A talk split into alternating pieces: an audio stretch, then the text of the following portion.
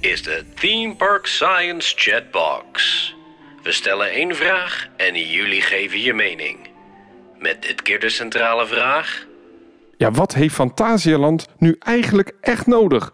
Mijn naam is Danny. En mijn naam is Nick. En het is nu jullie beurt om te bepalen wat Phantasialand echt nodig heeft. Ja, Nick, wij liepen afgelopen week in Phantasialand. We hadden het ontzettend naar ons zin in die Schönes Wintertraum. En eigenlijk hadden wij continu maar één onderwerp waar we heel de tijd op terugkwamen, hè? Ja, klopt. Want ja, wat je zegt, we hadden een superleuke dag. Maar de vraag die steeds terugkwam was... God, ja, wat nu? Hè? Wat nu in Phantasialand? Ja, en dat had natuurlijk alles te maken met de onlangs geopende... Ja, het Rookburgh-project, waar onder andere Fly natuurlijk een groot onderdeel van is. Een nieuw groot hotel...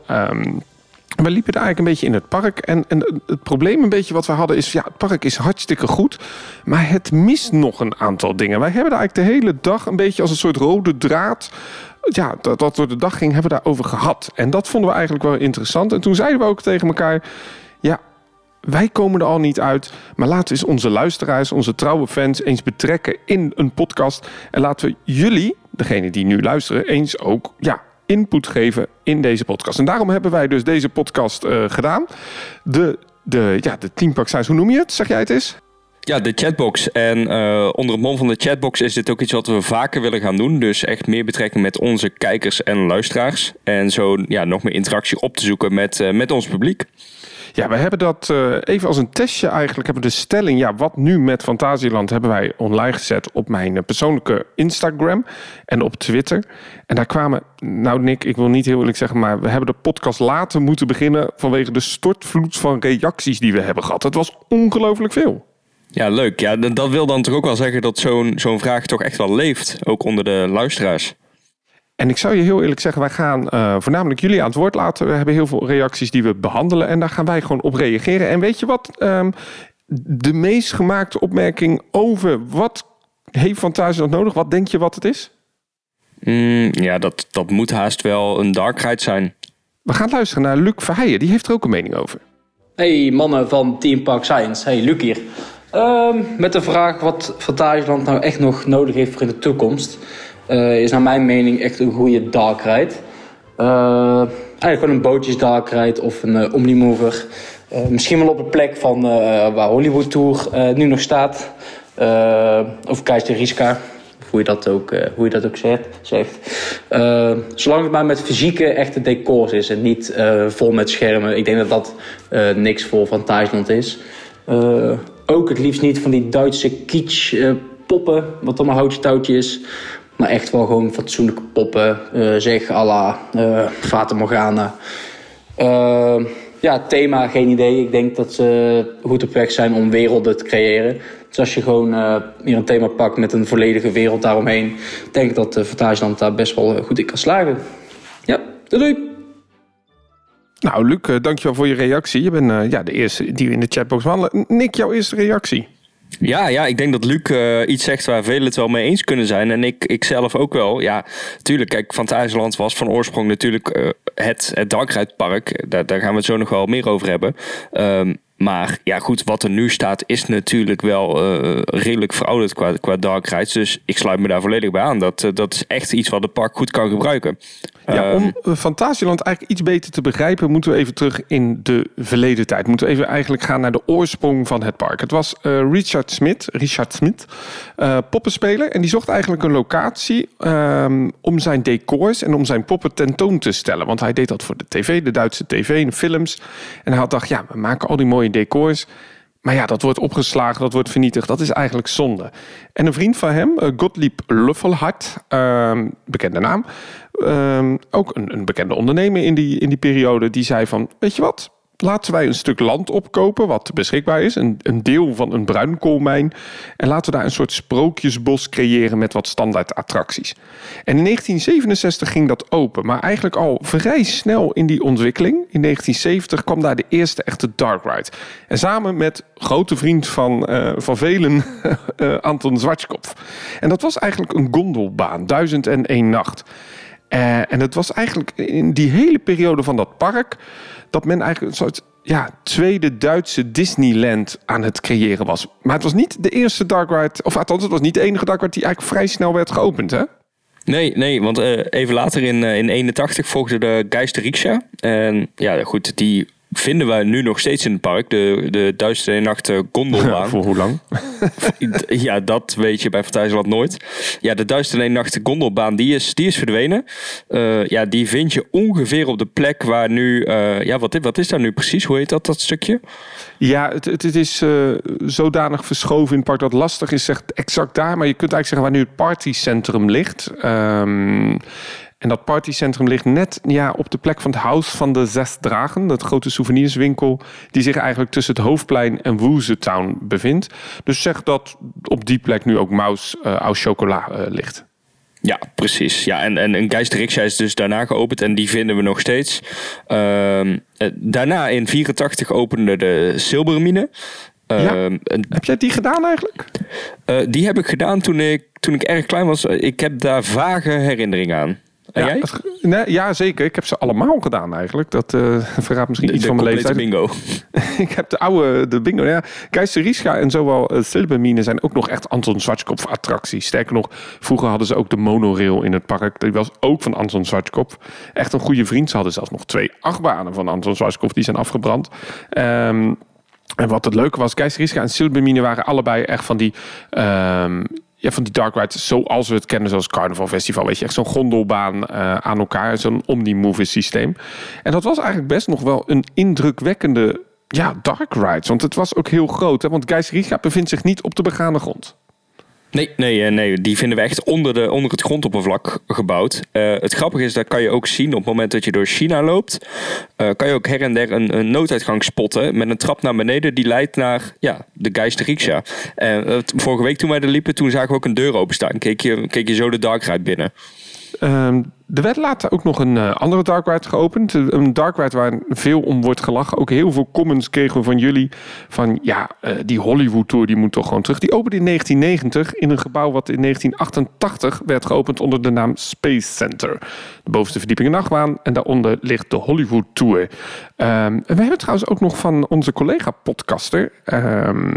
grote vriend van de show, weet ik trouwens, Dennis van de Upperlot podcast, ook nog een bericht. Laten we die eens even luisteren voordat we verder gaan. Hoi, Dennis hier van collega podcast, de Upperlot podcast. Ja, ik zag jullie berichtje op Instagram over Phantasialand en ik dacht ik eigenlijk meteen iets wat Phantasialand mist, blijft natuurlijk een goede avonturen dark ride. Zeker als je kijkt nu met de weg die Phantasialand is ingeslagen, zou het me heel tof lijken om iets verder het verhaal van bijvoorbeeld Rookburgh in te duiken. Dat een tour ergens onder de grond in die mijnen waar het steenkool vandaan komt. Met robots die het delven en misschien monsters die je tegenkomt. Een beetje een Journey to the Center of the Earth-achtige attractie. Vol met avontuur, met actie, met een paar kwaliteits-animatronics. Dat is echt iets wat misschien een utopie is. Maar dat is echt een attractie die ik perfect zou vinden passen bij Phantasialand. En zeker ook, Rookburgh heeft voor het mooie nog wel even echt een attractie nodig. En ik denk aan die achterkant, misschien met een tunnel onder het Woesergebied door richting de Hollywood Tour gebouw. Ik weet, ik stoot hier mensen mee tegen het harnas. Maar dat in mijn ogen zou dat een hele gave dark ride kunnen zijn. Heel veel succes jongens en ik hoop jullie snel weer eens te spreken. Hoi! Ja, we zijn niet de enige die dat denken, dus een dark ride. De tweede eigenlijk. En het is eigenlijk wel grappig dat mensen zeggen, we willen die dark ride terug. Maar het was echt wel een dark ride park, hè, Phantasialand. Ja, zeker. En even terugkomend op die laatste, Space Center en Hollywood Tour. Ja, dat waren eigenlijk gewoon 2 complete rip-offs van Disney ook, hè? Ja, eigenlijk wel. Natuurlijk, de Space Mountain werd gekopieerd. En de Hollywood Tour, natuurlijk bekende films. Een heel grappig verhaal trouwens van die attractie, van die dark ride is... dat zij natuurlijk de rechten niet wilden betalen van de film zelf. En wat ze dus hebben bedacht is... het moet lijken op de film. Dus het heet niet Jaws, maar die grote witte haai. Weet je, de grote witte haai. En er werden ook films gekozen die... Ja, dat leken films, maar het was oorspronkelijk het boek wat werd uitgebeeld. Dus The Wizard of Oz. En omdat dat gewoon qua rechten dan wel mag vanwege de leeftijd. Maar het is eigenlijk heel grappig, hè? Dat heel veel mensen dat zeggen. Want ook op Instagram kwamen we echt die reacties naar voren, hè?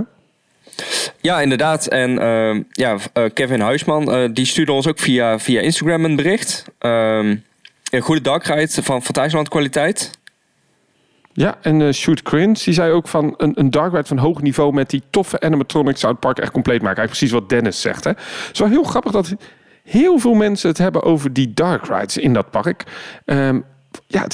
Misschien komt het ook vanwege die oorsprong van dat park, hè? Ja, ik denk dat mensen daar toch wel een verlangen naar hebben. En zeker als je nu ziet wat Phantasialand kan met een Klugheim en een Rookburgh. Ja, weet je, wat zouden hun nu met deze kennis en technieken kunnen met een dark ride? Ik denk dat heel veel mensen daar wel nieuwsgierig naar zijn geworden. Waaronder ook Dennis Schnipper. Phantasialand kennen we natuurlijk tegenwoordig van de prachtige thema-ervaringen. Maar er staan vooral achtbanen in. En dat is jammer, want daarmee vergeet ze eigenlijk de jongvolwassen bezoeker die misschien niet van ruige attracties houdt of meer afwisseling wil, maar wel ondergedompeld wil worden in een geweldige nieuwe wereld. Het is dan ook voor de hand om een dark ride te bouwen als volgende project. Wellicht in Woesertown thema. Daarmee kunnen ze dat gebied ook weer een tweede leven geven. De characters en de gebieden kunnen prachtig vormgegeven worden rondom een bootjes dark ride. Simpel, klassiek, maar nog steeds razend populair. Zoiets hebben ze natuurlijk al met Hollywood Tour gedaan. Maar ik weet zeker dat ze met hun huidige skillset iets kunnen maken wat 10.000 keer beter is. Hoe dan ook, welk thema ze ook kiezen. Ik weet zeker dat als Phantasialand inzet op een goede dark ride, een prachtig product krijgen. Ja, eigenlijk precies wat jij zegt, hè? Ja, inderdaad. Ja, ik denk dat ze dat ook echt prima kunnen. Ja, het enige wat ik me gewoon afvraag, en dan komen we straks nog wel even terug, een dark ride is nou eenmaal vaak groot van omvang. Hoe ga je dat passen en meten binnen dat park? Ja, over die ruimte komen we zeker nog even terug, want we hebben daar heel veel leuke reacties ook op gehad. Als we nu even gaan kijken over die huidige dark rides die we hebben. We weten dat de Hollywood Tour min of meer gesloten is. De toekomst weten we daar niet zo van. Maar eigenlijk hier wat Dennis Schnipper zegt, ja, je kunt natuurlijk die ride ook gewoon omthematiseren naar de Woeze. Ja, zeker. Ja, al vraag ik me af, is de Woeze een thema wat genoeg staat? Goed, daar kan natuurlijk aan gewerkt worden. Dat zou kunnen. Ik weet niet eerlijk gezegd of Phantasialand dat gaat doen. Maar ik zou het wel graag zien. Woesertown werd geopend in 2002. En na een periode dat Phantasialand het zwaar had. Er was een grote brand in het park. En eigenlijk zegt men dat vanwege het verzekeringsgeld heeft men 3 grote attracties kunnen bouwen. Waaronder River Quest, het Madhouse, Venue Palace en ook Woesertown.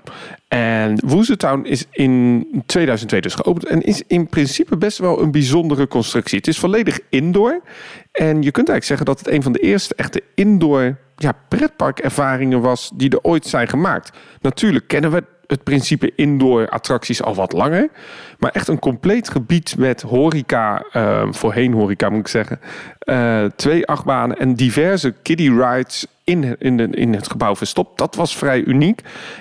En daar was Phantasialand toch een voorloper in. Wat vind jij eigenlijk van Woesertown anno nu? Anno nu, ja. Ik heb daar een beetje een haat-liefde verhouding mee, om eerlijk te zijn, Danny. Het is de 2 banen die er staan. De Winjas. Ik vind het een fantastische baan om te doen.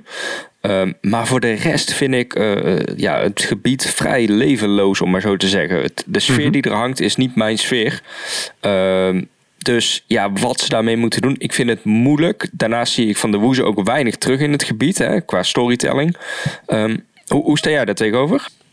Ja, eigenlijk is het natuurlijk gewoon een rip-off van de lava geweest. Ik moet je heel eerlijk zeggen, ik heb best wel wat moeite met het gebied. Het is ontworpen door onder andere Erik Daman, die ook het kinderland in Bobbejaanland heeft ontworpen, wat eigenlijk misschien nog een voorloper is van Woesertown. En het mooie eigenlijk van het idee was, laten we nu iets indoor maken waar je ook met slecht weer in kunt. En dat is logisch. Je hebt dan ineens een heel stuk pretpark met heel veel aanbod wat gewoon indoor is. En dat heeft eigenlijk in de beginperiode heel goed gewerkt. Je zag lange wachttijden bij de eigenlijk nog steeds fantastische achtbanen. Hè, de Winjas, Forest en Fear. Prachtige Mauritserne special effects achtbanen. Het is een van de eerste achtbanen in de wereld met al die rare knikjes. Hè, met die valluikjes, et cetera. Maar ik heb daar altijd ook een beetje gehad, ja, daar is niet het volle potentieel qua thema uitgehaald. Het oorspronkelijke idee was bijvoorbeeld net op die laatste breakrun dat er een grote draak zou zijn die jou inademt en dan zou je naar beneden zakken met wat hete lucht. Ja, dat zakken, dat is er nog steeds. Maar de rest is er niet meer. En dan die TL-lichten die continu aanstaan. Die vreselijke wachtrij waar eigenlijk in al die jaren niks mee is gedaan. Ik heb dat een heel erg storend en heel lelijk gebied gevonden. En het is een beetje het synoniem, vind ik, voor heel veel dingen in Phantasialand. Ze bouwen ontzettend mooie dingen. Maar ik ben altijd bang dat ze het nooit echt lekker bijhouden. En dat heb ik wel heel erg het gevoel met Woesertown. Het is inderdaad wat je zegt, levenloos. Het is een beetje op. Ja, zeker. Ja, het is op. En dan nog maar te denken over klimaatbeheersing daarbinnen. Want ik heb daar in de zomer wel eens gestaan in de wachtrij. Nou, dat is geen pretje om maar zo te zeggen. Ik ben trouwens nog eens een keer naar Phantasialand geweest toen echt alles dicht was. Echt die harde winterseizoensluitingen in alle pretparken. Ook de Efteling was dicht. En toen kon je voor ongeveer €15 naar binnen. Alleen het Woesertown bezoeken. En dan kon je dus de hele dag alleen op die 2 achtbaantjes zitten. Dus het is wel bijzonder. Okay. Maar goed, het Phantasialand wordt denk ik met de Woesertown heel erg ingehaald. Door ook zo'n Plopsaland, hè, die prachtige indoorgebieden maken. Heeft het woezen dan nog toekomst? Dat denk ik wel. En dat denkt bijvoorbeeld ook Brian Stone Mountains. Die hebt op Instagram gezegd, ja, ik zou ook wel een water dark ride willen maken met dat woezen thema. Of eigenlijk heb ik de vraag ook gewoon gesteld op Instagram. Ja, wat zouden jullie dan willen doen? En Lennart VNDWL, die kwam wel met een leuk idee, hè? Ja, zeker. Ja, die had een trackless dark ride met draken, de mascottes van Phantasialand, in gedachten. Ja, goed, dat zou zeker denk ik wel kunnen passen binnen Phantasialand. Ja, die mascottes, dat is wel een leuk verhaal. Dat zijn natuurlijk de draken van Phantasialand. Eigenlijk best wel uniek gedacht, hè? Je hebt 6 draken volgens mij. Ook daarom heet die souvenirswinkel ook Hout van de 6 draken. En elke draak staat voor een themagebied. En ik denk van ja, dat is best wel een uniek iets. Waarom gooi je die woezen er niet uit? Dat is toch net niet, hè? Die characters die daar vroeger liepen in al die kostuums, die heb ik ook nooit meer gezien. En maakt daar een soort drakenhol van.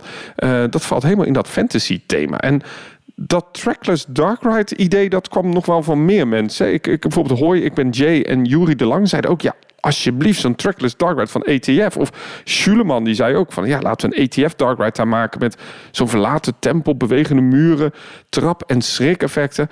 Ja, volgens mij kun je toch een deel van die Woesertown daarmee ombouwen, want zoveel ruimte heeft dat ook weer niet nodig en er staat nog best wel wat leeg. Ja, nee, zeker. Ja. En Max Hubbens die heeft het ook over snorritouren. Nou, zoiets zou je natuurlijk perfect kunnen combineren met een kleine oppervlakte. En met dooms waar je projecties in zou kunnen vertonen. Een deel van dat Woesertown staat nog leeg. En op de bovenste verdieping hebben ze een soort kindergebied gemaakt. Hou al die attracties daar weg. Verplaats die gewoon in de centrale hal. En volgens mij kun je veel meer mee. Ik heb trouwens een heel leuk bericht gehad van Nikki. En Nikki die zegt van ja, ik heb eigenlijk ook wel een heel leuk idee voor een thema van een attractie. Laten we daar gewoon eens even naar luisteren. Wat ik eigenlijk het meeste mis is een goed spookhuis. Er zijn wel parken met spookhuizen, maar die vind ik vaak net niks. Er zijn ook altijd wel van die attracties als It's a Small World en Carnival Festival, dat soort dingen. Dus je lekker kan zitten, ontspannen, hartstikke leuk. Maar er is niks eigenlijk voor de mensen die adrenaline halen uit wat eng is. En ja, ik zou graag een goed spookhuis willen zien. Of het nou een dark ride is, of dat je er doorheen moet lopen, of dat het net zoals in de Efteling eigenlijk een show is. Dat maakt me dan niet veel uit. Als het maar gewoon goed is. Als je er echt van schrikt en zoiets hebt van wow, wat was dit? Want dat mis ik eigenlijk nog heel erg in parken.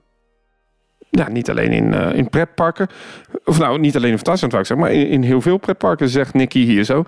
Toch is dat daar wel toch een beetje in Phantasialand. Ja, eigenlijk is de Geister Rikscha is natuurlijk wel een beetje een soort van spookhuis. Ja, Haunted Mansion, hè? Daar zitten elementen van de Haunted Mansion in natuurlijk. En daarnaast hebben we Mystery Castle. En vroeger, ik heb ze altijd niet gezien, zaten daar natuurlijk wel scare actors in. Ja, men spreekt van 6 scare actors en 3 animatronics in de wachtrij. Nou, Ik had toevallig met Kevin, die ook mee was met ons stripje daarover. Wat is nou echt te wanneer mag je iets een animatronic noemen? Want die bewegende helmen. Nou goed, laten we maar zeggen. Dat hoort erbij. Anyway, wat ik heel bijzonder vind van die Mystery Castle, dat is echt wel een hele sfeervolle attractie met een mooie laan naar boven. Maar ook daar heb ik toch wel een beetje het idee dat dat ook wat verouderd is, hè? Ja, zeker, zeker. Als we dan het over Mystery Castle hebben, die stond echt op mijn lijstje om even aan te halen van, goh, wat moet Phantasialand, wat heeft het echt nodig? En dan kom ik even op Mystery Castle, die mag voor mij echt een grondige rehab hebben. Ik vind die attractie zoveel sfeer uitstralen. Het is een van mijn favoriete attracties binnen het hele park. Maar ze halen er zo weinig uit. Ik denk dat je veel meer uit die ride kan halen als je het programma dusdanig aanpast. Als je de sfeer misschien nog een beetje mooier maakt. Ik denk aan betere projecties in de hoofdshow. Ik kan me voorstellen dat de rit zelf intenser kan. Dat je nog heftiger naar beneden wordt getrokken op een of andere manier. Het programma wat langer mag duren. Er valt zoveel uit die attractie te halen, Danny. Het is vooral een hoop herrie, vind ik altijd. Een hoop herrie en een teleurstelling als je er eenmaal uitstapt, is het nu. Ja, dat heb ik zeker. En dat is jammer, want het intermin bungee drop is het. En best wel spectaculaire dingen kun je daar volgens mij inderdaad mee doen. Het is een wat oude systeem natuurlijk. Maar volgens mij, ja, als je nu bovenaan stil hangt, dan heb je zo'n foute jaren 90 rave party met een stroboscoop en wat knipperende ledjes.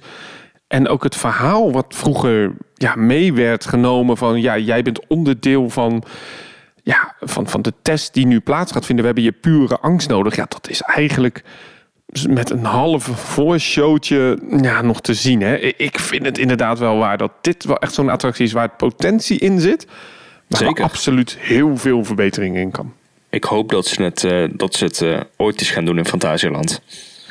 Een spookhuis nog erbij? Of zeg je van, we gaan juist die Mystery Castle even opnieuw doen? Als je het aan mij vraagt, Mystery Castle. Ja, je vraagt natuurlijk ook een beetje aan de verkeerde persoon van ons. Want ik ben absoluut geen scare-liefhebber. Hoe zie jij dat dan? Zie jij daar nog een spookhuis ooit verschijnen? Ik kreeg een leuke voiceclip van Sjoerd. Het is de langste voiceclip die we hebben gehad, 2 minuten. En ik dacht, die gaan we inknippen. Maar die had zo'n leuk idee. En ik dacht, weet je wat, laten we die maar eens bespreken. Want volgens mij, als ik dat kan doen, dan doen we het meteen. Dus dan heb je gelijk ook antwoord op jouw vraag. Nu werd de vraag gesteld, wat voor een attractie in Phantasialand niet zou misstaan. Ik dacht daarbij meteen aan een dark ride. Want het park kent niet bepaald een hele goede dark ride. Hollywood Tour is zo goed als dicht. En ook Geister Rikscha. Word je niet heel vrolijk van, hè? Nu heb ik eens nagedacht over een thema en wat ik zo tof vind aan iets dichter in de buurt, de Efteling. Zij nemen vaak een beetje sagen en mythen en een soort folklore in eigen land als uitgangspositie, zoals Villa Volta natuurlijk. En ik dacht ik ga eens op zoek naar Duitse mythen en legenden. En ik kwam bij de Weerwolf van Moorbach. Het zegt me verder niet zoveel. Maar het gaat over een legende. Moorbach is de laatste plaats waar een weerwolf werd gedood rond 1988. Ik lees nu gewoon iets voor van een website. Een enkele kaas brandt in het dorp als een herinnering, maar ook als een waarschuwing. Op één nacht ging de kaas uit en een wolfachtig figuur werd gespot staande op een Amerikaanse luchtmachtbasis. Hij stond op en staarde naar de soldaten voordat hij terugkeerde naar het bos. De kaas was opnieuw verlicht en is sindsdien nooit meer uit geweest. Volgens de inwoners zal de weerwolf terugkeren als de kaars ooit uitgaat. Nou, klinkt best wel tof. Ik zie er ook een afbeelding bij van een kasteel. Het enige is dat dit misschien een beetje wat gelijkenis heeft met Mystery Castle. Maar dit lijkt me heel vet. En verder heb je bijvoorbeeld ook nog de rattenvanger van Hamelen. Is misschien wel een beetje tegen het te grimmige aan. Want het gaat toch over kinderen die verdwijnen. En ik weet niet of je dat moet willen. En natuurlijk Krampus, waarvan we in Nigloland ook al een attractie hebben. Alleen dan misschien net wat beter uitgewerkt. Krampus is een soort demonisch figuur, helper van Sinterklaas, als ik het goed zeg. Ik weet niet, maar ik denk dat er ideeën genoeg zijn om een vette Duitse mythe te nemen als uitgangspunt. En daar een hele toffe dark ride van te maken met toffe animatronics en weet ik wat. Maar een iets wat grimmige, donkere dark ride, dat lijkt me tof. Nou ja, hij zegt eigenlijk iets heel leuks. Ik vertaal het even terug naar Mystery Castle, waar we het net over hadden. Hoe vet zou het zijn om dat ding in zo'n rehab te geven? Gooi dat standaard sausje van zo'n verstrooide professor eruit en maak er eens een echte sage van die ook in de buurt te zien is. Storytelling, want eerlijk is eerlijk, storytelling en Phantasialand, die combinatie zien we niet heel erg veel in het park. Nee. En even terugkomt op de voice clip. Ik heb net even snel gekeken naar de afbeelding van Moorbach. Ja, dat is inderdaad... ik denk dat zoiets inderdaad perfect kan aansluiten bij Mystery Castle. Dus ik ben voor. Ik ook, ja. Een heel leuk idee. Kijk, dit vind ik dan weer leuk van de podcast. We krijgen ineens hier heel veel toffe ideeën ook in de voice clips. Kijk, wat Phantasialand natuurlijk een beetje heeft is te weinig ruimte. En dat zie je eigenlijk al toen het park ging uitbreiden met bijvoorbeeld de Colorado Adventure. Natuurlijk een kopie van de Big Thunder Mountain. En een grote brand in 2001 heeft er dus voor gezorgd dat er opnieuw werd gekeken eigenlijk naar hoe dat park in elkaar zat. Een heel groot gedeelte van het park is afgesloten en hebben ze opnieuw opgebouwd. En bijvoorbeeld River Quest vind ik dan zo'n type attractie die een rapid met zoveel special effects, maar ook een rapid die op elkaar gestapeld is. Er zit zelfs nog een partycentrum in die rapid. De wachtrij is daar vermengd. En ook dat Madhouse, hoe dat allemaal bij elkaar is gepuzzeld. Ik vind dat wel knap, hoe dat park creatief met ruimte omgaat, hè? Ja, zeker. Als er een park is wat dat kan, dan is dat Phantasialand wel. Dat is bizar hoe ze dat doen. En zeker ook als we nu kijken naar het nieuwe themagebied Rookburgh, hoe dat in elkaar verwoven is. Ja, alleen vol lof daarvoor. Dat is heel knap, ja. Een vraag die we overigens kregen, of een opmerking. Ja, wat zou je nou graag willen voor Phantasialand? Daarmee sluiten we eigenlijk een beetje het Dark Ride stukje af. Want ik denk dat dat heel duidelijk is. We komen er zo nog een beetje op terug. Maar even voor nu. Is van Vigo Ronkers en die stuurde de volgende voiceclip. Interessant wat hij zei. Hoi heren van Team Park Science. Ik zag jullie vragen over wat Phantasialand nu nog echt nodig heeft in de toekomst. En ik denk het enige wat het park echt kan gebruiken is een gemeenteraad die inziet wat Phantasialand eigenlijk meebrengt voor de regio. Die verder gaat kijken naar het geluidsoverlast voor de buurt. Maar die echt in gaat zien wat Phantasialand kan betekenen, zowel economisch als demografisch voor de regio Brühl. Nou, dat kan ook kort. Ja. Nou goed, hij heeft daar wel een goed punt. Absoluut. Het park heeft natuurlijk heel veel gedoe eigenlijk ook met de buurt. Het is gebouwd in een oude bruinkoolmijn, dat hebben we net gezegd. En eigenlijk in al die jaren is de buurt als het ware als een soort scheel om dat park heen gebouwd. Sterker nog, de parkeerplaatsen van het park, de grote parkeerplaatsen, die zijn ook niet eigendom van het park. Die zijn eigendom van de lokale boeren. En die verhuurt dat gewoon voor, dat zijn tegenwoordig 6-7 eurotjes om te parkeren. Het park zit vol en dus moesten ze heel creatief zijn met de ruimte.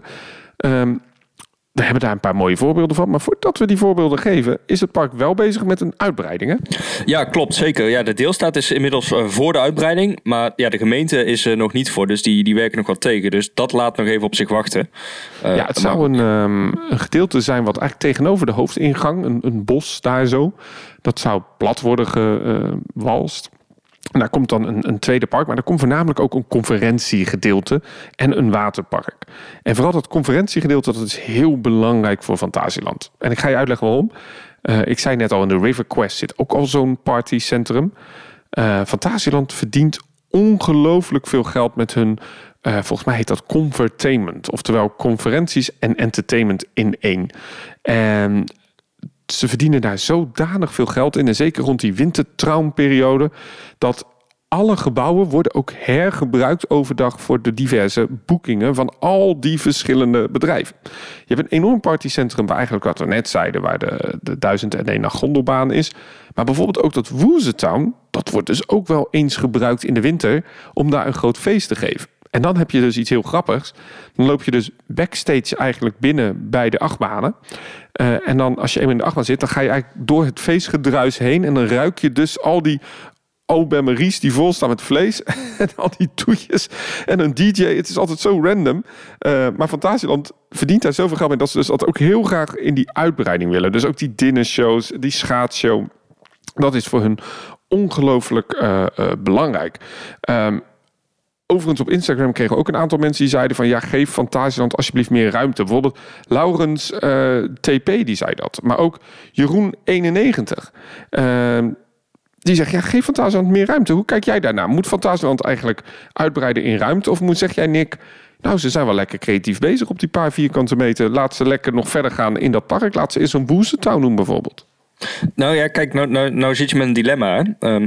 Het feit dat Phantasialand zo creatief met ruimte omgaat, is de oorzaak dat ze weinig ruimte hebben. Het moment dat ze meer ruimte krijgen, gaan ze misschien andere dingen bouwen die ja, die we misschien ook in een Efteling Europapark kunnen zien. Juist wat Phantasialand zo uniek maakt, is de bouwstijl. Hè? Op, onder, door, over elkaar heen. Dus ja, aan de ene kant natuurlijk meer ruimte, altijd beter voor nieuwe rides.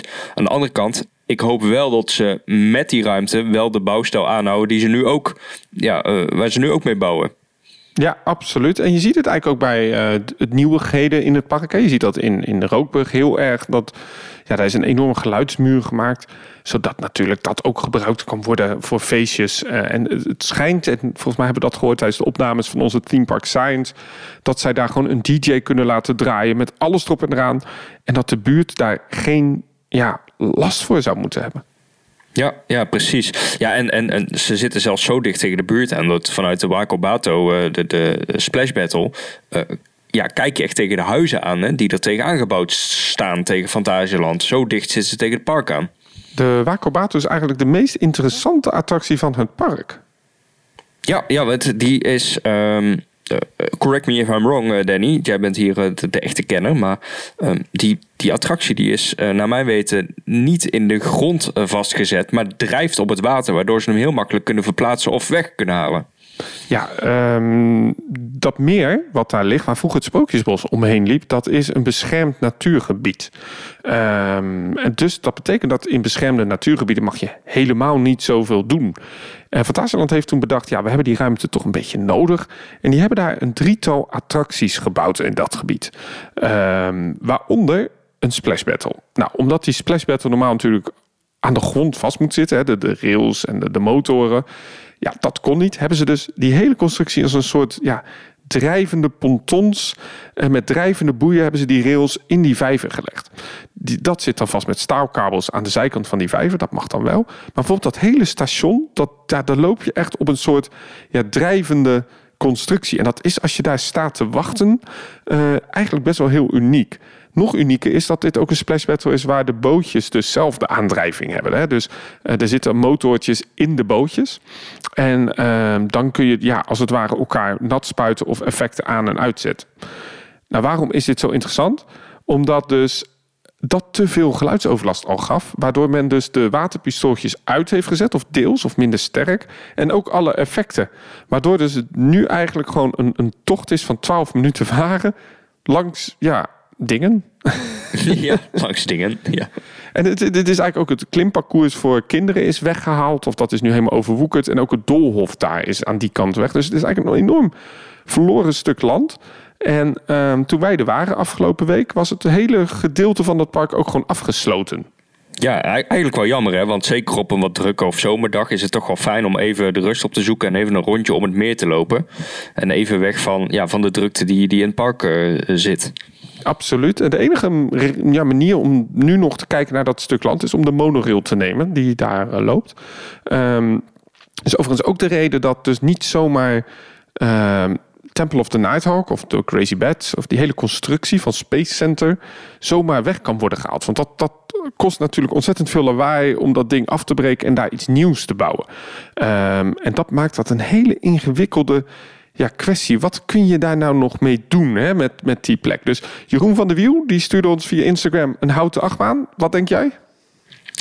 Super tof.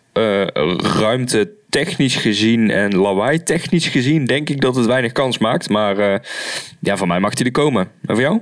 Nee, dat gaat natuurlijk nooit lukken. Dat kost inderdaad te veel qua ruimte. En hoewel, in Groenalund hebben ze een houten achtbaan op een hele kleine plek weten te bouwen met daaronder een dark ride. Dus misschien een combinatie zou kunnen, maar dan wel met een flinke geluidsmuur eromheen, Nick. Hey Danny, Jan van Breaksection hier. Met betrekking tot jouw vraag over Phantasialand. Ik vind Phantasialand eigenlijk al een zeer compleet park. Het heeft heel knappe themawerelden en heel veel verschillende attracties. Maar het nadeel is dat ik vaak tegen het einde van de dag een beetje misselijk rondloop in het park. En dat komt eigenlijk omdat ik van heftige attractie naar heftige attractie naar heftige attractie ga. Dus wat ik eigenlijk mis in het park zijn meer familiegerichte attracties, liefst grote, die iedereen kan doen en die een beetje rust geven op de dag tussen die grote en heftige achtbanen in.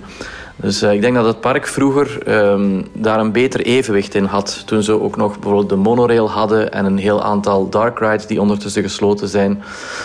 De Silbermine, de Hollywood Tour. Er waren nog veel andere dark rides en tragere attracties. Dus voor mijn part moet het park ietsje meer uitbalanceren naar de familiale kant. Om er ook zo voor te zorgen dat ik iets minder misselijk word tijdens mijn bezoek aan dit prachtige park. Veel succes nog met jullie podcast en ga zo door. Ja, Nick, dat hoorde je goed. Je hebt een medestander. Ja, vorige week was ik ook toch aardig misselijk. Ja goed, dat had misschien ook wel enigszins te maken met de wachttijden die er gewoon niet waren op dat moment. Dus we konden van Taron naar Fly naar Black Mamba. En nou goed, dan merk je dat toch wel.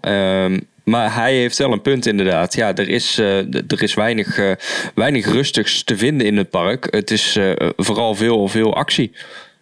Absoluut. En ik moet je heel eerlijk zeggen dat als je dus gaat kijken naar de attracties waar je dus in kan met je gezin, dus een familiebeleving kan creëren, ja, dat is vrij laag. En waaronder bijvoorbeeld Paul van Kleine Boodschappen tegen ons heeft gezegd, ik ben er al 20 jaar niet geweest. En dat is eigenlijk precies de reden. Ja, ik kan me dat voorstellen. Wij zijn afgelopen week ook samen geweest. Ik heb een kleine, die is niet mee geweest. Die heeft daar niks te zoeken nog in het park. Ik ga fantastisch met hem naar de Efteling, maar in Phantasialand is er gewoon niks. Nee, maar het was er wel, hè? Ja, zeker. Ja, het was er allemaal wel. Maar goed, dat is er helaas niet meer. Nee, Jan heeft dat goed verwoord. Over Kleine Boodschap gesproken, daar heeft iemand ook nog wel een mening van de andere kant van Kleine Boodschap. Hey, Danny. Tim hier van, natuurlijk, de podcast Kleine Boodschap. Hey Danny, jij weet, ik heb een ongelooflijk zwak voor Phantasialand. En jij vroeg mij, wat heeft Phantasialand nog nodig? Heel veel vierkante meters natuurlijk om nog verder uit te breiden. Nee, dat is flauw. Interessante vraag. Ik denk dat Phantasialand momenteel meer dan genoeg achtbanen heeft. En ook, genoeg dark rides, want ze breken ze vooral af. Dus ik denk dat ze daar niet veel meer in zien. Nee, wat heeft Phantasialand nu dan nog nodig? Nou, wat ik merk is dat Phantasialand eigenlijk helemaal niet zo kindvriendelijk is. Of dat eigenlijk helemaal niet zo'n ideale plek is om met je gezin naartoe te gaan. We hebben zelf 2 meiden van 3 en 5. En wij gaan gewoon niet zo makkelijk met hun naar Phantasialand, omdat er eigenlijk gewoon te weinig te doen is. Dus ik denk dat Phantasialand met name zou moeten investeren in toch wat kiddie rides, wat kindvriendelijke attracties voor de allerkleinste. En wat family rides. Misschien wat meer de genietattracties. Want ik denk dat je nu eigenlijk pas echt aan je trekken komt in Phantasialand als vanaf een jaar of 10. Ik denk als je jonger bent dan dat er toch relatief weinig te doen is in dat park. Dus wat kiddie rides en wat family rides. Ik denk dat ze daarop moeten inzetten. Een duidelijke mening natuurlijk van Tim. We gaan gelijk even door naar de volgende persoon die wat hierover te melden heeft. En dat is Menno van Asten. Wat Phantasialand naar mijn enigszins mist zijn goede rustattracties die de moeite waard zijn om meerdere keren te doen. En de beste invulling daarvoor is een klassieke, goed gedecoreerde dark ride. Ja, als je nu kijkt naar het aanbod, het is een topaanbod, maar het zijn wel allemaal hoge intensiteit attracties, zowel fysiek als mentaal. En de aantal rustmomenten die ertussen zitten liggen of heel erg afgelegen. Het zijn van een dermate kwaliteit die niet meer passen bij het huidige niveau van het park. Of het gaat om shows.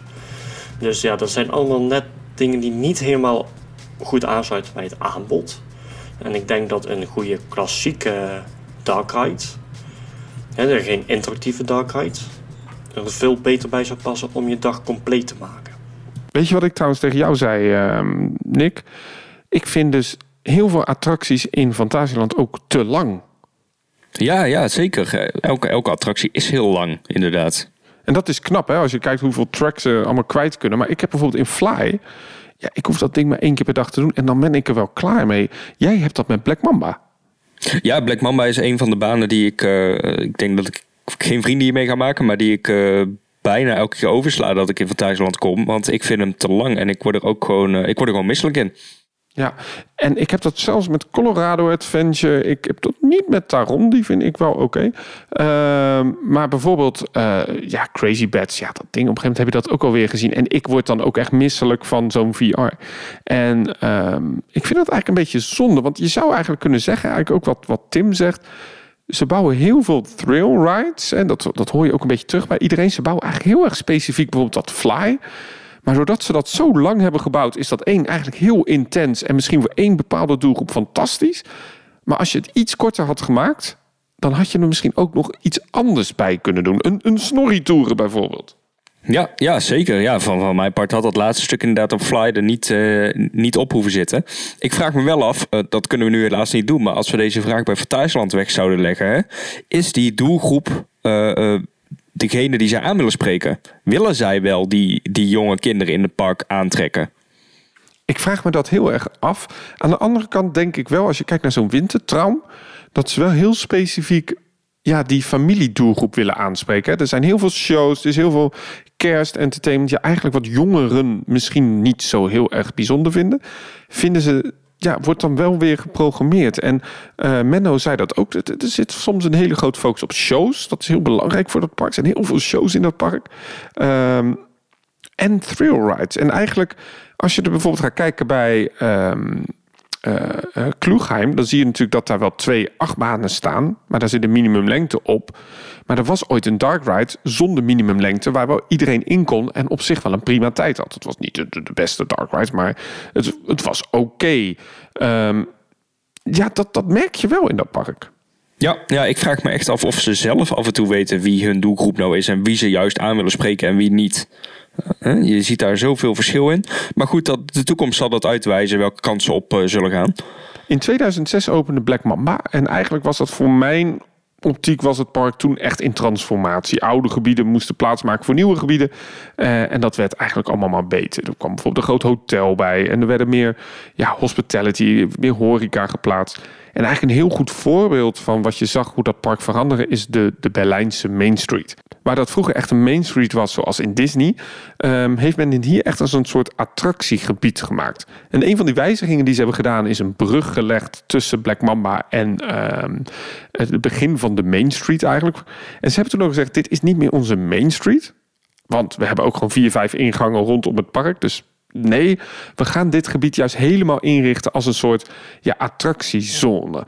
En dat heb je gezien. Dat eigenlijk, er werden wat kinderattracties gebouwd. Er werden wat zo'n zweefmolen werd gebouwd. Maar ook een dark ride die in 2011 opende. En dat was Maus au Chocolat. En toen kwam eindelijk weer een dark ride terug. Maar wat is mijn kritiek daar, denk je, Nick? Ja, deze zou je misschien ook wel te lang vinden. Ja, eigenlijk wel. En we hadden een vriend van ons mee, Jesse, en die was heel lang niet in Phantasialand geweest. En ik zat naast hem in die attractie en op een gegeven moment zei hij, hoeveel schermen moet het nog, wat mijn arm doet zeer? ja, als je fanatiek start, dan heb je aan het einde spierpijn. Ja, en toch heeft het park heel veel attracties toegevoegd. Hè. Ze hebben bijvoorbeeld dat Woesertown aan de buitenkant toegevoegd. Er werden allemaal van die kinderrides geplaatst. Maar ook Hotel Tartuffe werd geopend op die Berlijnse Main Street. Dat is een soort funhouse. En ook die droptorentjes zoals Tikal. Maar nog steeds hoor je toch wel terug van mensen dat er te veel thrill in dat park is. En Mitchell van Marenwijk die heeft daar ook een mening over. Dag Team Park Science. Als we naar de laatste investeringen van Phantasialand kijken, zien we 1 gelijke: adrenaline. Is het een achtbaan met 2 lanceringen? De eerste hangende achtbaan met een lancering. Is het de hoogste drop in een wildwaterbaan? Of is het de laatste dark ride die ze gebouwd hebben, waar je helemaal te pletter schiet om die muis te pakken te krijgen? Phantasialand is een vrij compact park wat heel druk aan kan voelen. Het is tijd dat daar een attractie in komt waarin je even tot rust kunt komen. Dat hoeft helemaal niet obollig te zijn of zo, maar gewoon een mooie genietattractie waar je hartslag niet op 180 is. Ja, daar heeft hij wel een punt, denk ik, hè? Ja, zeker. Ja, dit herhaalt eigenlijk wat we net al geconcludeerd hebben. En wat we ook terugvonden op Instagram, hè? Want we kregen daar best wel nog wel wat reacties op. Ja, via Instagram kregen we van Flying Brian een bericht wat Phantasialand mist. Een grote familieattractie waar baby en oma in kan. En ja, via Twitter kregen we ook dat soort reacties. Onder andere van Arjen Boerman, die zegt ook een extended family ride. Hè? Oma moet ook mee kunnen. Dat is eigenlijk hetzelfde wat Brian zegt. Nikki Steenkist van de Upperlot podcast heeft ook gereageerd. Die zegt, goh, een bootraidsysteem voor het hele gezin. En Orange Star 222, ja, die zegt ook eigenlijk meer rustige thema-attracties. Ja, idealiter een dark ride, maar gewoon manieren om als jongvolwassene iets anders te doen dan alleen met achtbaantjes te zitten. Ja, zou enorm welkom en broodnodig zijn zelfs. Hé, maar dit is wel een trend, hè, dat we zien eigenlijk in al die reacties die we hebben gevraagd. Je kunt eigenlijk zien dat deze podcast een soort onderzoek is onder een hele beperkte doelgroep. Maar een doelgroep die ontzettend houdt van achtbanen en trailrides. En eigenlijk hoor je iedereen zeggen, stop daarmee, maar ga nu richten op attracties waar we allemaal in kunnen genieten. Een beetje het Disney-principe, hè? Disney Shanghai heeft allemaal attracties gebouwd waar hoofdzakelijk de hele familie in kan. En omdat de families in China allemaal groter zijn en opa en oma ook meegaan, heb je daar dus een hogere capaciteit van bijvoorbeeld Peter Pan's Flight. Het is wel echt een bijna broodnodige investering die ze moeten doen. En misschien zou je dan kunnen zeggen van ja, mensen worden een beetje misselijk van die hoeveelheid achtbanen en attracties. Alles is heftig. Is Fly dan wel de beste investering geweest, Nick? Als je het aan mij vraagt, niet. Aan de andere kant, ik vind het wel een onwijs tof themagebied. Ja, of het financieel goed is geweest, dat zullen we natuurlijk niet te weten komen. Denk jij van wel? Wat Phantasialand heel goed heeft gedaan, is in die afgelopen jaren gebieden helemaal opnieuw ontwikkeld. We zagen dat eigenlijk met Black Mamba. Dat was een beetje nog die oude stijl. Maar in 2012 opende in het Mexicaanse gebied Chiapas. Ongelooflijk knappe attractie, ook technisch in elkaar. 2006 opende Klugheim, een wereldse achtbaan, hè? Taron en daar nog zo'n kiddie ride tussendoor. En in 2017 inderdaad begon men met de bouw van Rookburgh. Als je heel kritisch gaat kijken naar hoe dat attracties dit als nieuw, als een extra attractie in het park toevoegen, eigenlijk is dat niet zo. Het is een vervanging voor wat daar eerder stond, en dat was een simulator. Daar konden ook al een x-aantal mensen per uur in. Dus je kunt eigenlijk zeggen, Phantasialand vervangt attracties. En ook Chiapas is een vervanging van 2 boomstamattracties. Voormalig 1, maar goed, dat is iets geschiedenis. En ook Klugheim is uiteindelijk een vervanging van een dark ride en een winkelgebied. Dat is nodig. We hebben net ook al gehoord, het park kan even niet uitbreiden op dit moment. Dat ligt heel gevoelig. Daar zijn ze al tientallen jaren mee bezig. Dus ja, je zult een aantal attracties moeten weghalen en opnieuw moeten opbouwen. En heel eerlijk, ik denk dat ze de juiste attracties hebben gekozen om dat te doen. Maar ze vervangen het niet voor hetzelfde type attractie. Bij Chiapas wel, dat is een waterwaard. Prima. Maar als je kijkt naar Fly, dat is wel echt een hoge instap. Hè? Dat prachtig gebied, prachtig hotel. Maar het is wel heel erg voor één doelgroep gemaakt. Hè? En ik kwam op Instagram ook iemand tegen, Stefan T24. En die zei, in dat hele gebied in Rookburgh, waarom zit daar niet nog een steampunk thema dark ride? Zoals onder andere de Forbidden Journey. Sergio Haring en Stobbelaar Daan die zeiden ook van, Phantasialand had toch een Kuka dark ride systeem moeten bouwen. Maar ik denk niet dat dat had gepast, Nick. Nee, qua oppervlakte had dat sowieso niet gepast. Maar ja goed, een stuk dark ride of een mini dark ride had daar zeker wel had daar niet meer staan, om maar zo te zeggen. Nee, absoluut niet. En dan komen we misschien weer uit wat we net zeiden. Via Instagram hebben we dus ook die vraag gesteld, wat kan nou nog meer in dat park? Tim040, die zei van, ik denk dat dat gebied Chinatown eens op de schop moet. 1 of 2 van die attracties die daar staan, nou ja, volgens mij staan er nu 2, maar goed, die mogen wel veranderen. Wat is jouw mening over Chinatown, Nick? Ja, ik denk dat we het daar alle twee wel over eens zijn. Hè. Ik denk dat dat gebied ook echt wel op de planning staat om ooit eens grondig aan te pakken. In principe heeft het gebied ook superveel potentie. Hè. Kijk naar Hotel Lingbao, wat een fantastisch hotel is. Maar als we dan kijken naar de attracties, dan heb ik het over de Geister Rikscha en de Madhouse die daar staat. Nou goed, het feit dat wij afgelopen week de Madhouse niet gedaan hebben, zegt eigenlijk al genoeg, hè? Het is een hele slechte dark ride. Of een hele slechte dark ride zit ook. Een show ride, zoals volgens mij op de database dark ride database staat. Dat bedoel ik. Het is een hele slechte attractie. Ja, en ook Keizer Rikscha, moet ik zeggen, is ook niet zo heel goed meer, hè? Nee, die attracties hebben echt wel hun leeftijd bereikt, om maar zo te zeggen. Ik denk dat het ook niet lang meer duurt voordat het Aziatisch gebied, wat nu dus Chinatown voornamelijk is, op de schop gaat.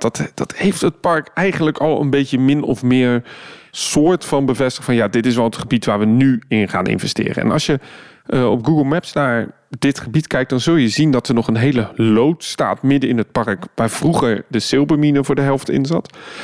De wachtrij van Colorado Adventure die loopt eigenlijk aan de zijkant van het park. Hele dure, nutteloze ruimte natuurlijk. Je zou eigenlijk zeggen van ja, we bouwen echt tegen de rand van het park je gebouwen, zodat dat een beetje besloten is. En ook Geister Rikscha, wat helemaal onder de grond ligt, ja, dat zou wel zo'n ETF-systeem kunnen huisvesten uiteindelijk.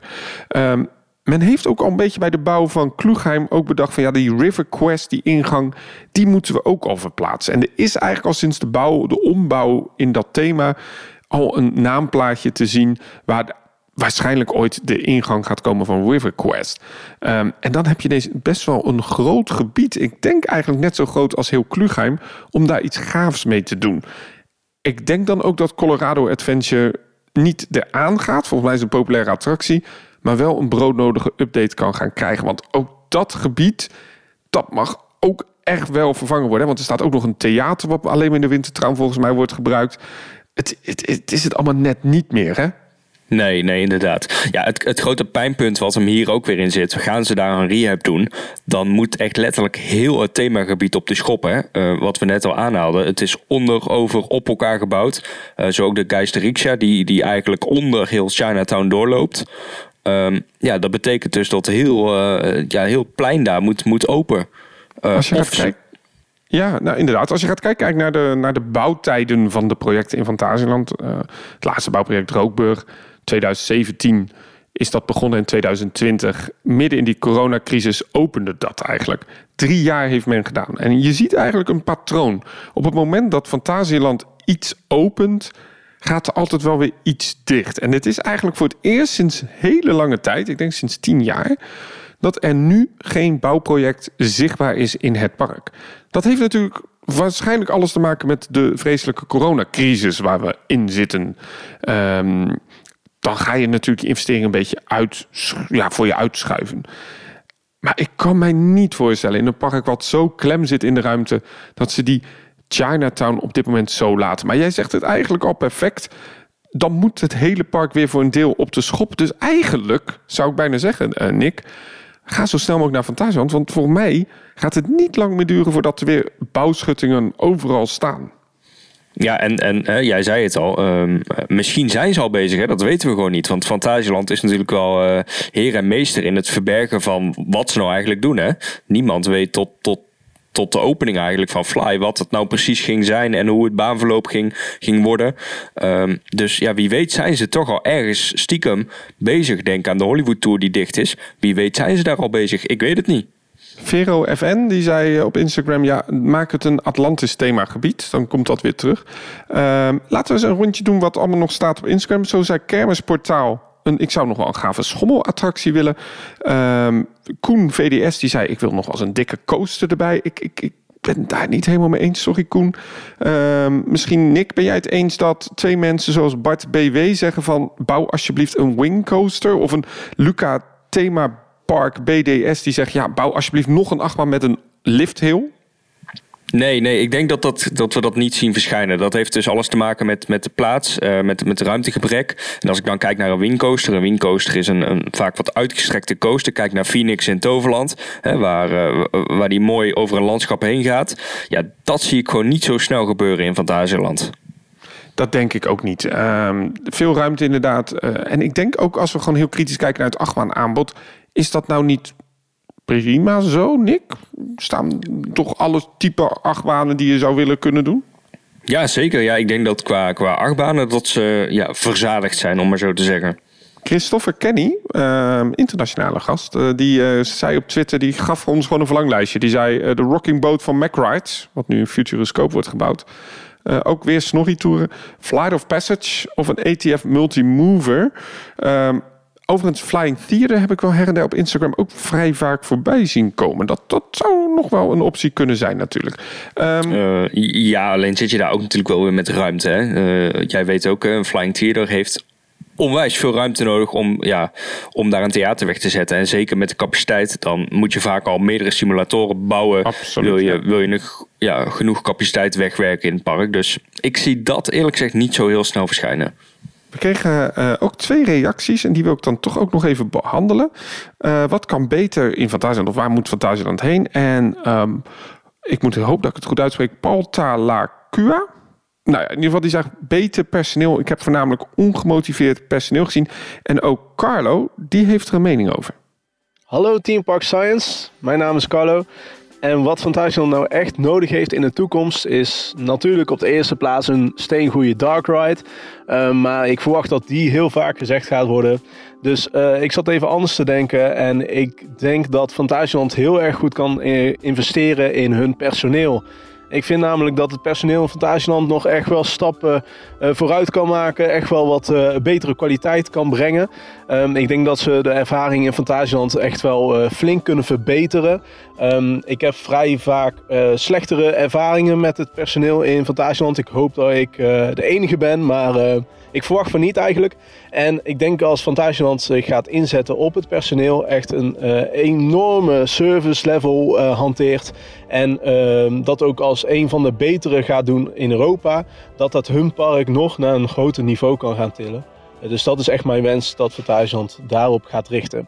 Dank jullie wel en veel plezier nog en succes met de podcast. Ja, wat is jouw ervaring daarin, Danny? Wisselend. Ja, het lastige is dat je kan een goede dag hebben met fantastisch personeel of niet. Het personeel is heel Duits. Nou, dat klinkt natuurlijk een beetje stom, want het ligt in Duitsland. En Duitsers zijn over het algemeen altijd wat bezig met hun werk, laat ik het zo zeggen. Stap jij niet op tijd in of luister jij niet helemaal naar wat ze zeggen, dan worden ze daar een beetje nukkig van. Maar op het moment dat je met die mensen praat en even gewoon vraagt van hoe is het, dan is eigenlijk prima personeel. Ik heb die ervaring niet alleen in Phantasialand. Ik heb die ervaring eigenlijk ook in Europapark. Daar werken ook wat meer Fransen, dus daar vind ik het service level nog soms iets minder. Maar ik had bijvoorbeeld, we waren lekker in het nieuw koffiehuisje wezen drinken met een lekker gebakje. Ik had een hartstikke leuke vrouw daar aan die balie en ik had het hartstikke naar mijn zin. Alleen, ik moet niet vragen hoe het met haar gaat als hij bezig is met het koffie zetten. Want dan krijg je wel een kleine sneer terug, hè? Ja, nee, ja, zeker. Maar goed, als ik kijk naar onze dag afgelopen week, hebben we een fantastische dag gehad op personeelsgebied ook. Alleen maar leuke mensen gezien. Een leuke praatje gemaakt in Rutmors Taverne, waar we heerlijk gegeten hebben. Ja en nee. Jij wilde niet mee in Black Mamba omdat je misselijk was. Wij deden nog een avondritje. De hele trein was leeg. Wij wilden op front seat zitten. Maar dat mocht echt niet. Nee, we moesten echt op rij 2, want de trein moest gevuld worden. Ja, dat soort dingetjes. En daar denk ik dat Carlo ook in doet. Misschien is het nu prima, maar je kunt het beter maken door gewoon iets vriendelijker, iets meer te luisteren, iets meer naar die mensen te praten. Dat voel ik ook wel een beetje hoor in Phantasialand. Dus daar mogen ze misschien eens wat kritischer naar kijken. Iets waar ze misschien ook eens naar mogen kijken is natuurlijk de horeca. Daar kreeg ik heel veel gemengde reacties in. Maar volgens mij, Nick, hebben wij altijd prima horeca gehad in het park. Ja, ik vind Phantasialand een van de betere parken naast Europapark. Als we het over horeca hebben hoor. Ja, absoluut. Want waar hebben we gegeten? Ja, wij zijn echt uber-Duits begonnen met een curryworst 's morgens. Dat was gewoon ons ontbijt. Ja, sorry. De curryworstsaus was ook nog koud. Ja, maar goed. Dat is wel lekker. We hebben best wel veel horeca gedaan, bedenk ik me nou net die dag. Want wij zijn daarna naar de bakkerij geweest, hè? De taarten. Ja, hoe heet dat? Absoluut. Taartwinkeltje. Ja, heerlijk gebak op. Wat ze ook allemaal zelf maken daar zo. Was fantastisch. En daarna hebben wij nog gegeten bij Rutmors Taverne in Klugheim. In Klugheim. Ja, al die namen. Hè? Ja. Ja, kijk, Phantasialand heeft best wel veel restaurants die best wel goed zijn. Instagram kwam een reactie in van Red-Headed Merit. Of Red-Headed Marit. Ik weet niet, maakt ook niet uit. En die zei, bouw horeca waar je lekker kan zitten. En om heel eerlijk te zijn, die ervaring deel ik niet, dat je nergens echt lekker kan zitten. Want er zijn prima plekjes, toch? Ja, nee, zeker. Ik deel die ervaring ook niet. Wij hebben samen fantastisch gegeten in Uhrwerk, in Rookburgh. Waar je heerlijk kan zitten met uitzicht op een coaster. Dus zo hebben wij ook afgelopen week dan heerlijk gegeten in Rutmors Taverne, waar je ook heerlijk kan zitten in een supermooie ambiance. Dus nee, ik deel deze ervaring ook niet helemaal. Je hebt ook een tapasrestaurant in het Mexicaans gebied waar je kan zitten en ook het Chinese gebied. Elke keer wil ik daar eens een keer eten. Schijnt ook een goed restaurant te zijn, sit-down restaurant. Maar we hebben ook een reactie binnen van een andere collega-podcaster van Ochtend in Pretparkland, onze Jelle. En die heeft ook wel een mening over de horeca, hoor. Goedemorgen Dernie, goedemorgen Nick. Leuke vraag die we pas nog beantwoorden in onze Grabbelton-aflevering van Ochtend in Pretparkland. Ik weet al niet meer wat toen mijn antwoord was, als ik eerlijk ben. En het verandert ook eigenlijk altijd. Met een nieuw bezoek mis ik wel iets anders. En als ik erover nadenk, altijd komt er wel iets anders in me op. Maar vandaag zou ik graag eens geen attractie willen noemen. Toen ik laatst tijdens het winterseizoen in Phantasialand was, hadden wij enorm veel zin in een drankje. Ik ben al vaak in Phantasialand geweest, bij een hotelovernachting. En niets is zo leuk om, wanneer je in Phantasialand bent, even die drukte te ontsnappen en dan naar het hotelbar te gaan. Voor, laten we eerlijk zijn, een best goedkoop biertje, wijntje of een cocktail. Waarschijnlijk door corona, maar we mochten afgelopen winter absoluut niet binnen in de bar. Er werd gewoon onze toegang geweigerd tot het hotel. Dus gingen wij op zoek in het park naar iets om te drinken. En jammer genoeg, de meeste restaurants van het park waar je iets kan drinken, die laten niet toe dat je daar enkel komt om iets te drinken. En begrijpelijk, de capaciteit is vaak niet zo groot. Denk aan Klugheim, denk aan het nieuwe Uhrwerk. Geen supergrote capaciteit, dus normaal dat je daar mensen om te eten wilt hebben. Maar toch wel jammer dat er een goede bar mist. Oké, je kan een koffie met een heerlijke bakje gaan eten, of je kan naar boven Berlijn in onder die linde zelf iets gaan halen, maar toch zo een leuke bar waar je goede cocktails hebt, waar je een goede kaart hebt van drank, die mis ik echt wel in een pretpark. In veel pretparken trouwens. Trouwens, uiteindelijk, na heel wat smeken, hebben we toch iets mogen drinken in het restaurant van Klugheim zonder daar iets te mogen eten, dus wij hebben ons biertje alvast gehad. Danny, waar ga jij naartoe voor je biertje in Phantasialand? Goeie vraag, Jelle.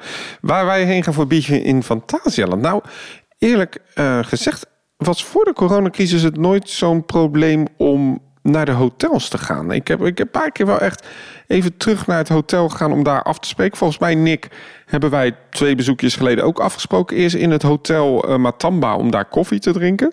Ja, exact. Maar ik zit zo even te denken, er is inderdaad niet zoiets als een cafeetje, toch?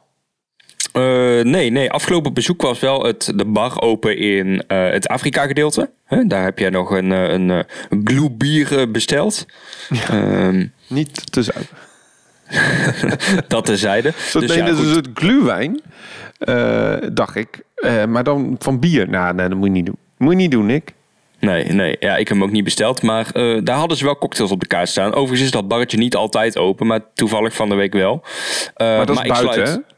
Dat is buiten, ja. Dus ik sluit me wel aan bij Jelle. Overigens, wat die zegt, hè, dat missen heel veel parken in de buurt hier gewoon een goede cocktailbar. Ik denk dat Phantasialand hier overigens een hele makkelijke oplossing voor heeft. 3 hotels van de 3, die staan midden in het park. Ik snap werkelijk niet dat parken niet die lobby en de restaurants betrekken in het park. Plopsaland bedoel ik, die doet dat wel. Hè? Die hebben een hotel, buffetrestaurant dat overdag geopend is voor jou en mij. En 's avonds voor de hotelgasten. En ja, dat doen ze wel in het restaurant nu. Uurwerk in Rookburgh. Maar die bar die is dan gesloten. En dat staat leeg. De Dragon Bar, de befaamde Dragon Bar, een beetje verstopte bar in Lingbao, overdag leeg. Matamba, de hele lobby met restaurant en bar, overdag leeg. De tuinen van de hotels worden niet gebruikt. En dan denk ik van, ze zijn wel bezig om bijvoorbeeld het park iets meer te betrekken bij die hotels. Hè. Nu eindelijk, na al die jaren, kun je vanuit Matamba ook direct het park in. Hoeven niet meer helemaal over de straat te lopen. Maar het is toch eeuwig zonde dat ze niet gewoon die horecacapaciteit en die overdekte capaciteit ook gebruiken voor het park. Ik snap het echt niet, Nick. Nee, ik sluit me er volledig bij aan, Danny. Ja, wat zie jij dan graag nog in Phantasialand, Danny? Ik denk dat we het een beetje kunnen samenvatten met heel veel reacties die binnenkomen. Phantasialand is de afgelopen jaren briljant bezig. Laat ik zeggen, dat bakkerijtje wat we hebben bezocht afgelopen zaterdag, dat was echt ongelooflijk goed. Vriendelijk personeel, lekkere koffie, mooie gebakjes. Top! De horeca in Rookburgh. Fantastisch. Prachtig gebied. Tuurlijk, kan altijd beter. Laten we kritisch zijn. Maar daar staat misschien wel een van de mooiste pretparkgebieden die ik ooit heb gezien. Taron, fantastische coaster. Het is allemaal heel goed.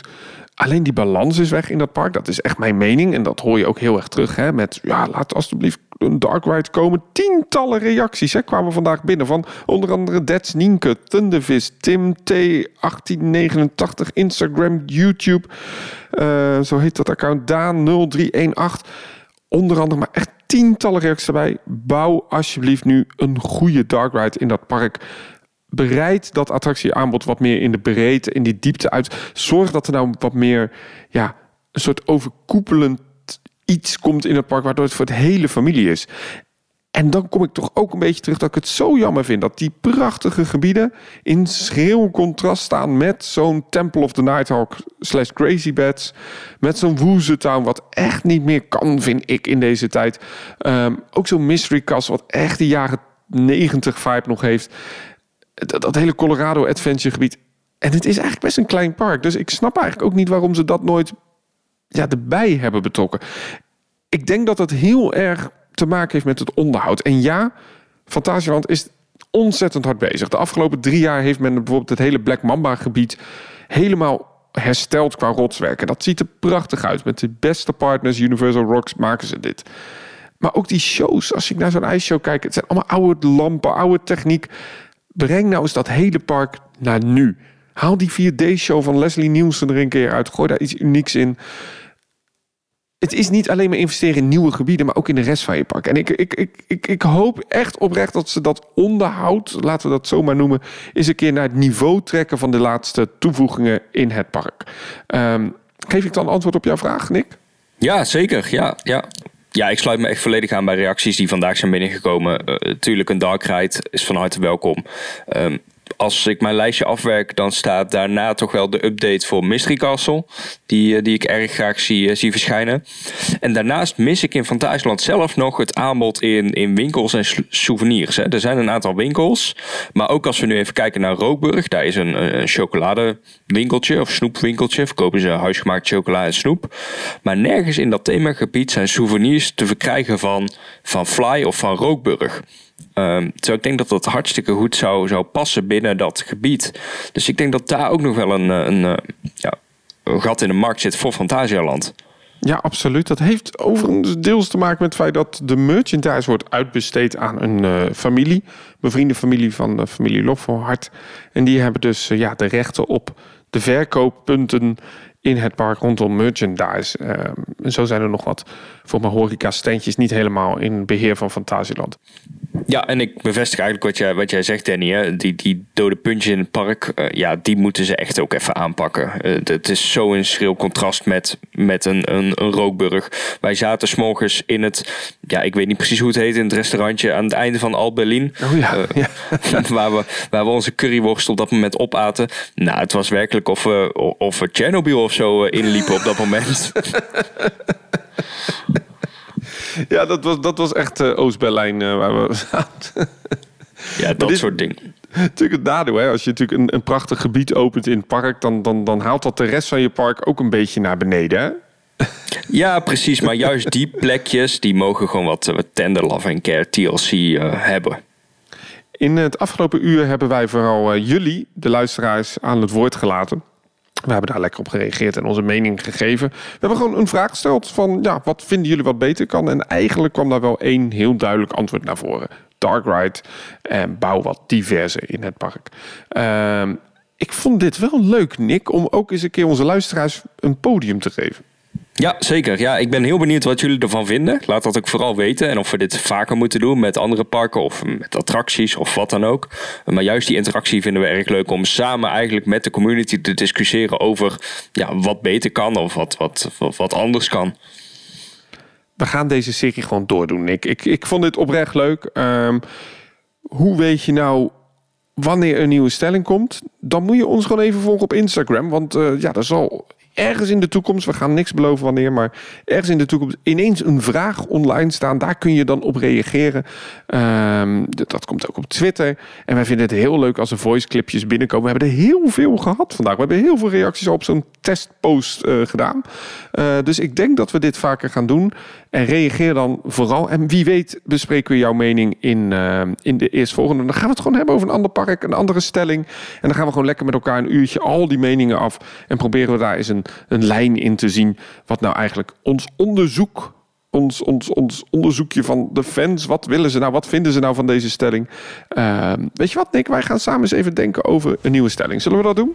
Ja, leuk. En al met al, Danny, ik kijk ontzettend uit om straks in het voorjaar weer opnieuw naar Phantasialand terug te keren. Want ja, dat blijft toch wel een van de pareltjes op rijafstand om te bezoeken. Hè? Dit was de Theme Park Science Chatbox. Volg ons op Instagram en ontdek binnenkort nieuwe stellingen en praat mee met de Theme Park Science podcast. Volg ons ook op YouTube en bekijk onze nieuwste specials. Met dank aan onze vaste partner Everest Music.